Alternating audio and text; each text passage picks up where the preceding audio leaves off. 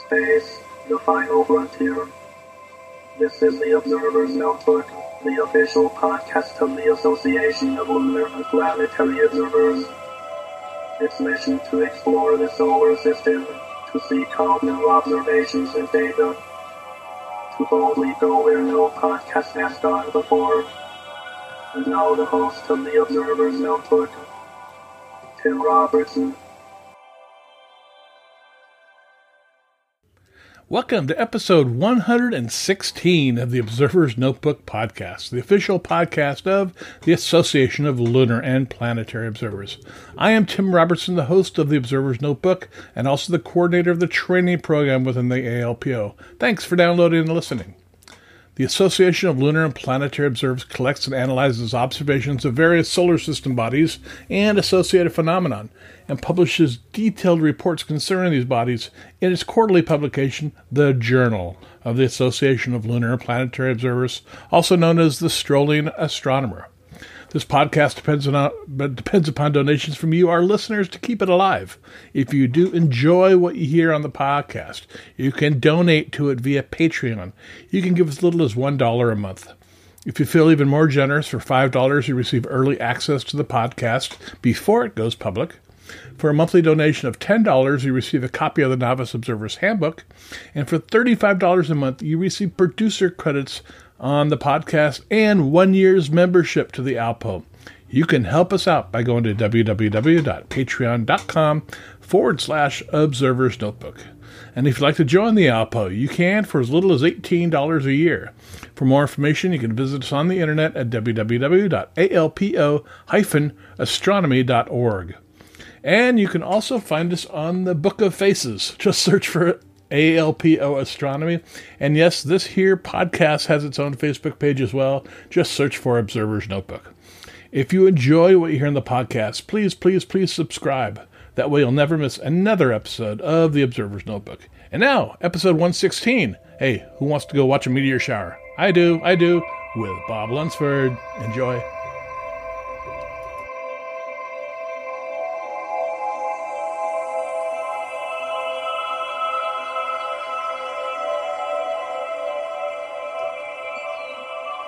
All right, I'd like to welcome everybody back to this edition of the Observer's Notebook podcast. And we have a multi repeat back uh, guest, Bob Lunsford. Welcome back, Bob. Thank you very much. Thank goodness meteor showers are annual, or uh, I'd probably be pretty rare on here. well, they're they're exciting to watch too. I, I, I'd like everybody who listens just go out there at least one or two nights to go out there and see what they can see on meteor showers. Well, we just finished the doldrums of winter, uh, the last major meteor showers, the Quadrantids, mm-hmm. back on January 3rd. So it's been kind of a drought here. Nothing major. It seems at this time of year, the southern hemisphere, uh, during the summertime, uh, is the place to go to watch meteors. Uh, but they have nothing like we do up up north. We uh, we're lucky here. They may they may have all the nice clusters and bright stars, but we definitely have the meteor showers here. Is there a reason for that? It's just ha- happens to be the time that we're alive. okay. This, okay. it's it's constantly shifting. Believe me, we're we just happen to be lucky. Okay. Um, you know, meteor showers come and go, mm-hmm. and I'm sure there's going to be uh, southern hemispheric showers that are going to be, uh, in, you know, uh, taken over uh, sooner or later. So there you go. In in fact, they predict in a couple hundred years, the strongest shower of the year will be the Alpha Capricornids. Really? Right, because the orbit of that uh, particular uh, meteor shower is getting closer to the Earth. Okay. And in a couple hundred years, it's gonna we're gonna plow right through it every July, and uh, it's supposed to be stronger than anything going on right now. So wow, so meteor we'll, watchers of the future's got something to look forward to. We'll have to do a podcast for that when it comes around. yeah, okay. I'll, I'll, mark it on my calendar right now. You do that. Uh, 24, 21. How's 24, that 21. Sounds like a plan. All right, Bob, let's pencil it in. In the meantime, yeah, uh, let's, let's April, we have a meteor shower coming.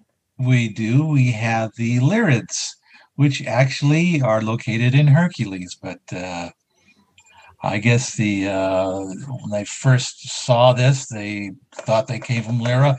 Back then, there weren't particular boundaries for each constellation, so uh, you know it happened to be ten degrees from the bright star of Vega. So ah, let's call it the Lyrids. Okay, good, good enough reason. But uh, yeah, actually, it, it, the radiant on the night of maximum lies in, in eastern uh, Hercules. Uh, okay, not not bright not maybe about five degrees uh, east of the Keystone. I think I'm sure everybody knows the Keystone. That's where the, the famous 4, uh, 13 is, the Great Globular Cluster in Hercules. Okay. Now, so, what is the date of maximum on this one? The date of maximum will be Thursday, the 22nd of April. Okay, great. So uh, this time of year, uh, Lyra rises in the late evening and uh, by the time it gets light, it's almost overhead for a lot of us. So uh, you can start watching by about midnight, but it'd be best to watch later on in the morning when the uh, when the radiant's higher in the sky. You'll see a lot more activity. Plus, this year the moon will be a little bit of a factor uh, during the evening hours and the hours just after midnight. We're going to have a, a waxing gibbous moon on that date probably about what 70 75% illuminated but it'll be gone by 3 to 3.30 depending on on your location. And that's the perfect time to really be looking at the meteor oh yeah that's a that's that's a perfect time to start watching now. You, you can watch for two three hours until dawn okay and uh, the like i said the radiant will be pretty high in the sky so you can basically face any direction and see Lyrid meteors coming down from, from overhead. Fantastic. Um, you can tell they're Lyrids because uh, they're if, if you just concentrate on one part of the sky, these meteors will all be parallel to each other. And if you have a cord or something, you can line them up and say, "Hey, that came right from uh, you know 10 degrees from Vega or in western or eastern Hercules." So okay. Now, uh, is there a parent body to this meteor shower? Yes, there is. It's uh, Comet Thatcher, which last passed through the inner solar system back in 1861. Oh. And has a period of, I believe, 415 years. So it's uh, it's a long period comet. Wow. Now you mentioned the maximum of the 22nd. How, what is the actual length of this meteor shower? We'll start seeing Lyrid meteors right around the mid month, uh, the 15th. Okay but the rates will be really low. In fact, it'll be really low right up to to, to maximum. Uh, it seems that this the the trail is it's fairly condensed. Okay. And uh, you know we pass in and out of it fairly quickly, uh, unlike the next shower we'll be discussing. So. Uh, you can see Lyrid meteors as early as April 15th or as late as April 29th, but rates will be less than one an hour. So, oh, uh, okay. Uh, and and on the night of mac- maximum activity, if you're watching from a dark sky with no moon, uh, you should be able to see anywhere from 10 to 20 meteors an hour oh, during those nice. last last couple hours before dawn. Now, what are the characteristics of the meteors? Are those are they fast moving, slow moving? They're uh, bright. I would I would say medium fast. They're they're slower than the Perseids, but uh, uh, faster than the Geminids. So medium fast, I, I would say. Okay. So, and, and it's interesting if you look directly straight up at the radiant, the ones you see there will actually be slower than the ones that are that occur lower in the sky, and that's just by perspective. If you're looking at the radiant, these, those meteors are coming directly at you. Ah.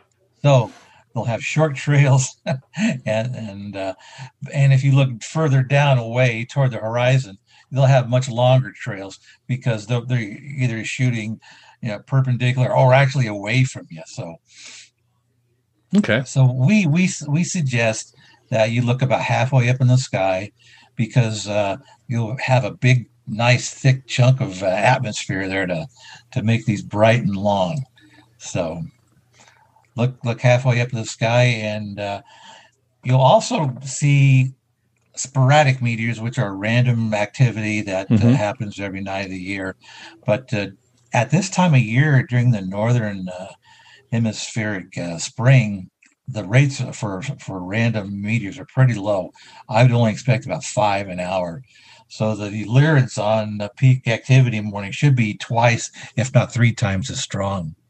Okay.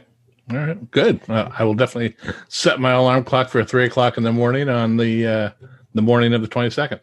yeah, I actually plan to go out to the desert this year. Um, yeah. Oh, yeah, that's if I can avoid uh, the the wind that normally kicks up in April. That's true. Uh, yeah, it, it, should be nice. Yeah, uh, this time of the year it's not that hot out there, mm-hmm. and if you can, and the, there's a lot of places out there that have perfect horizons all the way around. So if you can get a get away from places like Palm Springs and Las Vegas, mm-hmm. kind of in between the two, you you can get some pretty dark skies. Now, meteor showers are visible all over the world, though, right? That is true. Yes. Yeah, so no matter where you're at, just figure out the time and location that works be- that works best for you. Right. Now, if if you're in Australia, though, the ah. the the Lyrids only rise about ten degrees over their northern horizon. Okay. So they're going to see a lot less than us. Okay. And they'll be limited just to like an hour before sunrise. All right. All right. Uh, because it, it'll, it's, uh, you know, due due to the radius location right, being right. Uh, what's it 30, 30 38 degrees north uh, declination there. So yeah we, we definitely have an advantage for for the lyrids. Okay great. Um, and you mentioned there's another meteor shower that we might there's meet, another meteor shower that Australia is a perfect place to watch ah. from. well, there you go. All, all of you down under, please listen, observe. Yeah, that's right. We're talking about the Eta Aquariids, which are the outbound uh, particles of Halley's comet. Oh. So, so we're we're gonna we're gonna encounter uh, the outbound particles of Halley's comet as they swing around the sun, and we're swinging right nearly head on. Uh, these meteors, in comparison to the Lyrids, are, are all fast. So, uh, like I said, they, they we encounter them head on. And you can actually see a few Eta Aquariids while watching the Lyrids. Uh, they'll be shooting upwards from the eastern horizon and, and will be noticeably faster. So, but I, I wouldn't expect too many. The maximum will be on May 5th this year. Okay. So why, if you're looking uh, during the Lyrid maximum, you won't see very many because you'll still be a couple weeks uh, away from the the uh, Aquariid maximum. Now the same time of night, same location type thing too. Or? Unfortunately, the radiant is in in Aquarius okay. near the uh, water jar. Okay, and that position is only about oh shoot, probably about 45 degrees uh, west of the sun this time of oh. year. So, problem with that is it doesn't rise till about 2.30 or 3 for us. Okay. And that's why it's better seen in the southern hemisphere because they have longer nights than we do in, in May. And plus the angle for them is a little bit higher. So they'll get to they'll get to see it come up and be higher above the horizon before it gets light. Okay. Now, does so, the meteor section have uh, a number of observers from the southern hemisphere? Uh, not really, but I'm in, in constant contact uh, with okay. several. So, well, I know uh, there's listeners from the southern hemisphere of this podcast, and maybe we can get them out uh, that some evening in May to go out there and make some observations and send them into you. That would be great. This is their strongest shower of the year. Okay. Uh, hourly rate wise. Um, okay. It can get as high as 75. Oh, wow. And uh, the Eta do vary quite a bit year to year, and it's just not because of the moon. Um, there's there's a cycle of about 12 years, and it, like like I said, it can be as high as 75 and as low as about 20. Unfortunately, we're in that uh, ebb right now where we don't expect a whole lot of activity this year but that's going to change in 2022 and 23. So, okay. Well, I'm looking um, at our listeners in uh, oh, Australia, South Africa, New Zealand. I'm looking at you right now because I see you're listening to the podcast. So let's get out there and uh, submit some observations of this meteor shower. It'd be great. Right. You you you won't regret it. Now there will be a waning crescent moon close to the radiant uh, on the night of maximum activity. I should say the morning of maximum activity, which is which is May 4, May 5th, excuse me. But these meteors can be seen you know, well away from the radiant. So you don't you definitely don't have to stare at the radiant to see these meteors. Okay. So you can either swing around to the west and the you know have, have the moon out of your field of view and the Eta Aquariid meteors will be shooting from left to right you know, entering your field of view, or you can swing around to the east. And it's just opposite. Uh, you know, the moon will be right out off your uh, right side there, and the Aquariid mo- uh, meteors will be shooting from right to left. Hmm. So, okay. There's so, all kinds of ways to get around from. Uh, from what's the what's the best practice you would give someone for observing a meteor shower? Be comfortable. Don't go out and stand and expect to see activity right away. yeah. You're going to get a crick, crick in your neck and you'll say, well, those guys lied again. They, they don't know what they're talking about. but you got to get comfortable. A nice lounge chair that's, you know, nice and cushy and uh, have it have it aimed about halfway up in the sky. And meteor showers are notorious for for having ebbs and flows of activity. Uh, this is just normal, random, you know, as the Earth encounters these particles. So you, if you go out there, you may see a lot right off the bat, or you may see nothing. But you have to watch for at least an hour to see both the peaks and valleys of these meteor showers. Yeah, a lot of meteor showers I've seen. It's like you'll be out there, and then all of a sudden you'll let five or six in a rapid right. succession, and then a couple of minutes go by, and then nothing, and then you'll have a, a little group more come. So just because you don't see it any in thirty seconds or a minute doesn't mean it's a bust. That's that's very true. That's very true. It normally happens to me when I'm setting up. I'll see all these meteors out of the corner of my eye and say, "It's going to be a great show tonight," and then I'll plop in the chair and get all comfy and uh, where'd they all go? You know. now, along with sitting in the chair, what uh, what equipment does one need to observe a meteor shower? You don't really need any any equipment unless you're really a serious observer, and then you might uh, need a watch or something where you can. Uh, you can you have a start time and an end time. If you really want to get detailed, you can uh, time the uh, the minutes that these uh, these these show up, and that way we you know we can tell when these little bursts occur, ah. and it sure helps us define it. And uh, that's that's you know what I use is one of, one of these little hand recorders, and just record all the data that I need in there, and then I'll play it back when I get home. That way, I can keep my eyes in the sky. Okay, what what type uh, of data do you record? Well, the first thing is the time. Okay. I, that I see each meteor, the uh, the magnitude. You know, the it varies from normally uh, negative four, which is bright as Venus, all the way down to, to five. I can't really see six magnitude mm-hmm. meteors unless you're in really super good skies. So uh, those are pretty rare for me.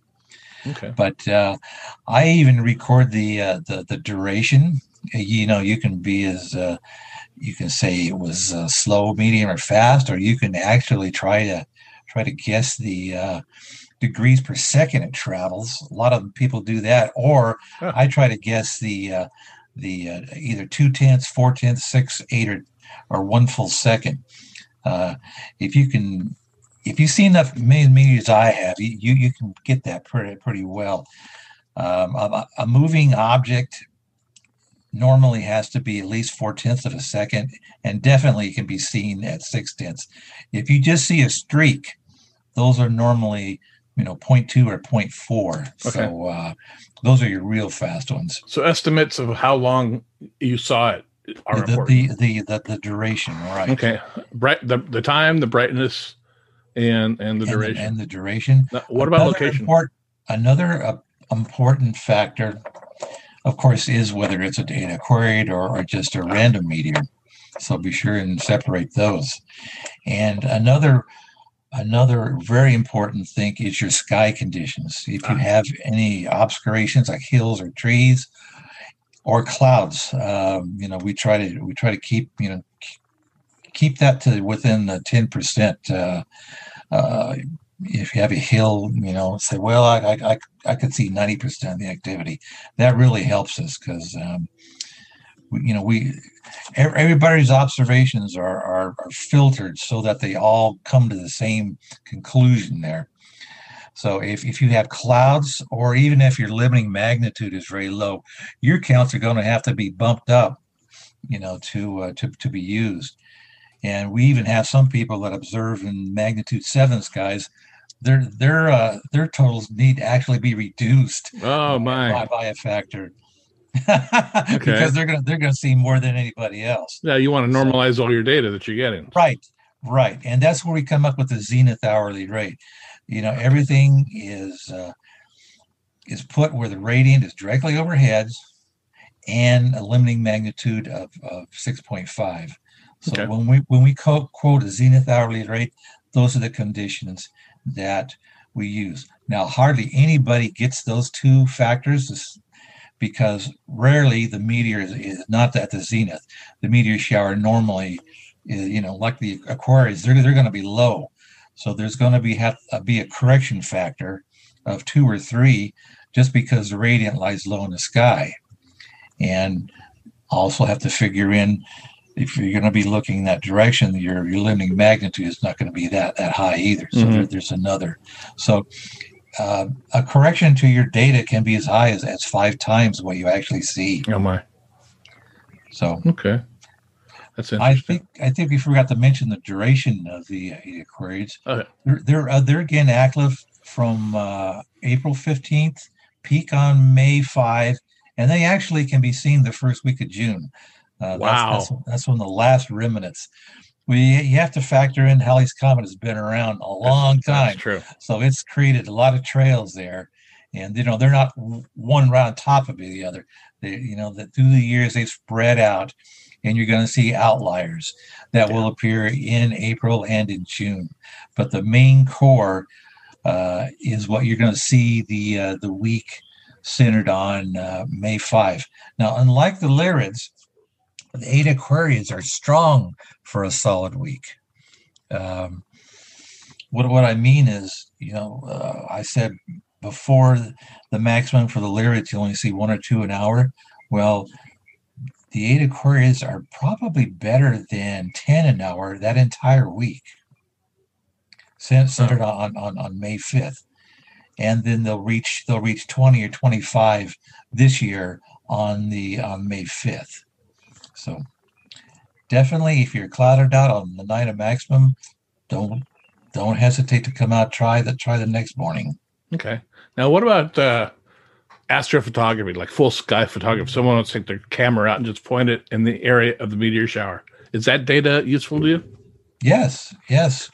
We can we can take the positions and we can uh, we can get you know magnitude and if, if there's any uh, resulting train and if we get two or more people that can provide us photos of the same uh, meteor, we can actually determine an orbit.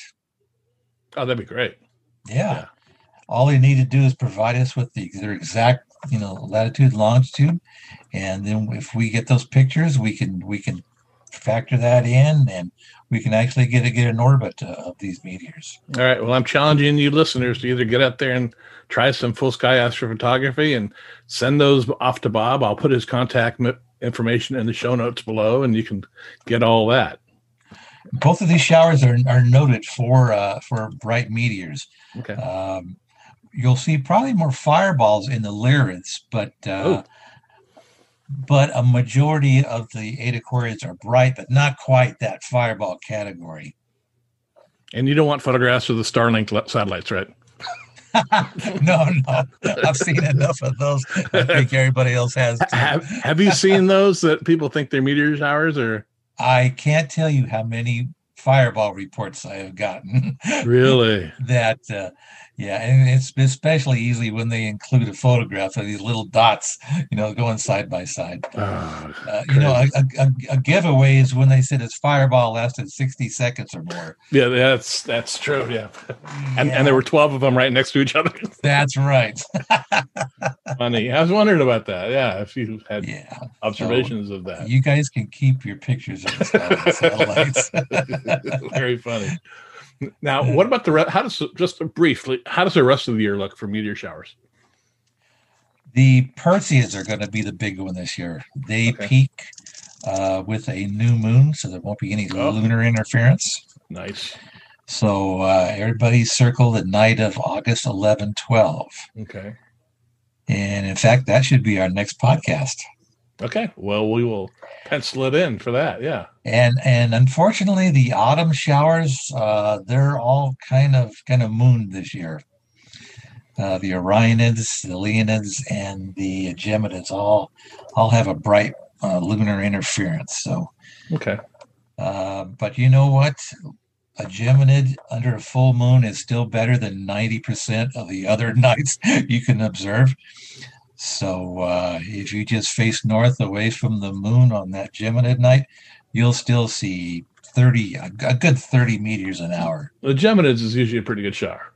yeah and you know what i've found i found while observing in bright uh, moonlight that the meteors tend to have exotic colors i've seen purples and pinks that i've never seen in dark skies so i don't know if it's you know my eyes with the moonlight or something but uh, Interesting. it's really interesting Wow.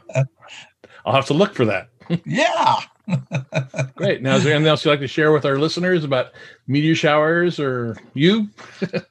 oh i'm just same old boring guy so but uh, yeah, this is going to be the uh, the last opportunity because uh, after the Eta Aquariids, uh, June and the first half of July is is back to the low levels of activity in the, northern hemisphere. So Okay. it's not until mid July that things start kicking into high gear. So uh, with these two showers, you do have an opportunity to see some enhanced rates. So if your skies are clear, certainly give it give it a try.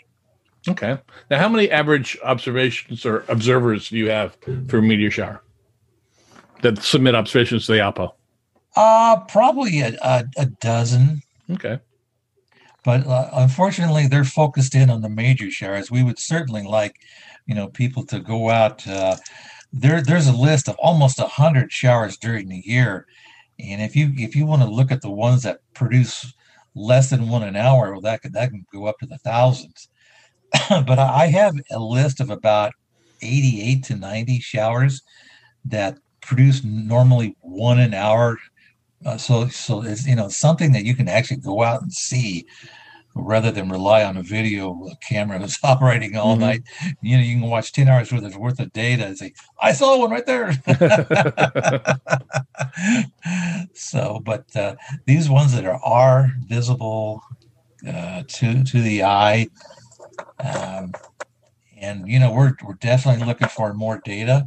And recently, there's been a few outbursts that no one really expected. So uh, there are still surprises out there. And uh, a lot of these showers, which you don't expect anything, they they can produce. Uh, a good example of that is one obscure one called the Epsilon. I'm sorry, September Epsilon Perseids. Um, in fact, we didn't even know that uh, the the parameters. We we thought they were by Algol, and all of a sudden, right around 2005, this thing decided to blow up with 30 meteors an hour for a Oh, night. my. And from that, from those observations, people being out on nights that we really didn't expect anything, we were able to define better define that shower. So uh, now we know that's actually in the other side of Perseus, not near Algol. Mm. so uh, and there's there's all kinds of stuff that you can discover. So uh, you know, it's definitely not been taken over by video. Um, you know, we do need sets of eyes out there. Okay. So, well, I challenge my listeners. I know we have a lot of people that enjoy these meteor shower podcasts. They are always one of our most most popular. So please get out there, and even if you see a handful of meteors, that's still valuable information. Bob's email address is available on, on this podcast, and just send him a note of what you saw, how many you saw, and, and you know any data is good data with this. Amen. Yeah, Amen. just no photographs of Starlink. even even no data is is good. That, that that's because, an excellent point. Be, because uh, I, I I swear um, the last week of March, first week of April is one of the deadest times of the year. Mm-hmm. And if something were to occur then, it would be easily noticeable. So, um, yeah, and, and even if you don't see anything, uh, yeah. it, it, it's valuable. So on the morning of April 22nd for the Lyrids, set up your lounge chair, grab a blanket with a hot cup of cocoa and a little pad of paper or a little recorder. You got your phone. Most phones have audio recording capabilities on them. You can just sit there and talk into that while you're looking at the time as the meteors go by. No special equipment, no expensive telescope, no expensive CCD imager, but you're doing science with your naked eye. Citizen science. Citizen yes, science. Let's do it. All right. Well, Bob, I again want to thank you for coming on the podcast. My pleasure. And we will have articles on these showers shortly on the ALPO website. Great. And I will link those as well to the podcast. Outstanding. Clear All skies, right. everyone. Take care.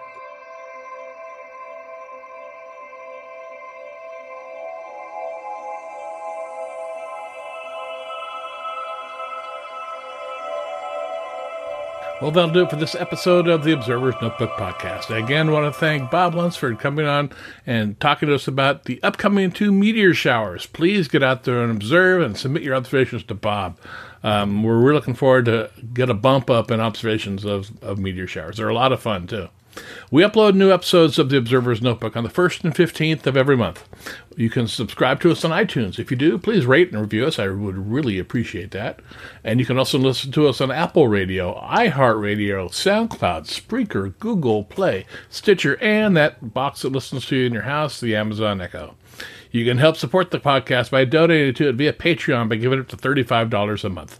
With that, you'll receive one year's membership to the Alpo and producer credits on the podcast. And with that, I want to thank producers of this podcast, Steve Siedentop and Michael Moyer, for their continued generous support of the Observer's Notebook. Thank you very much, gentlemen.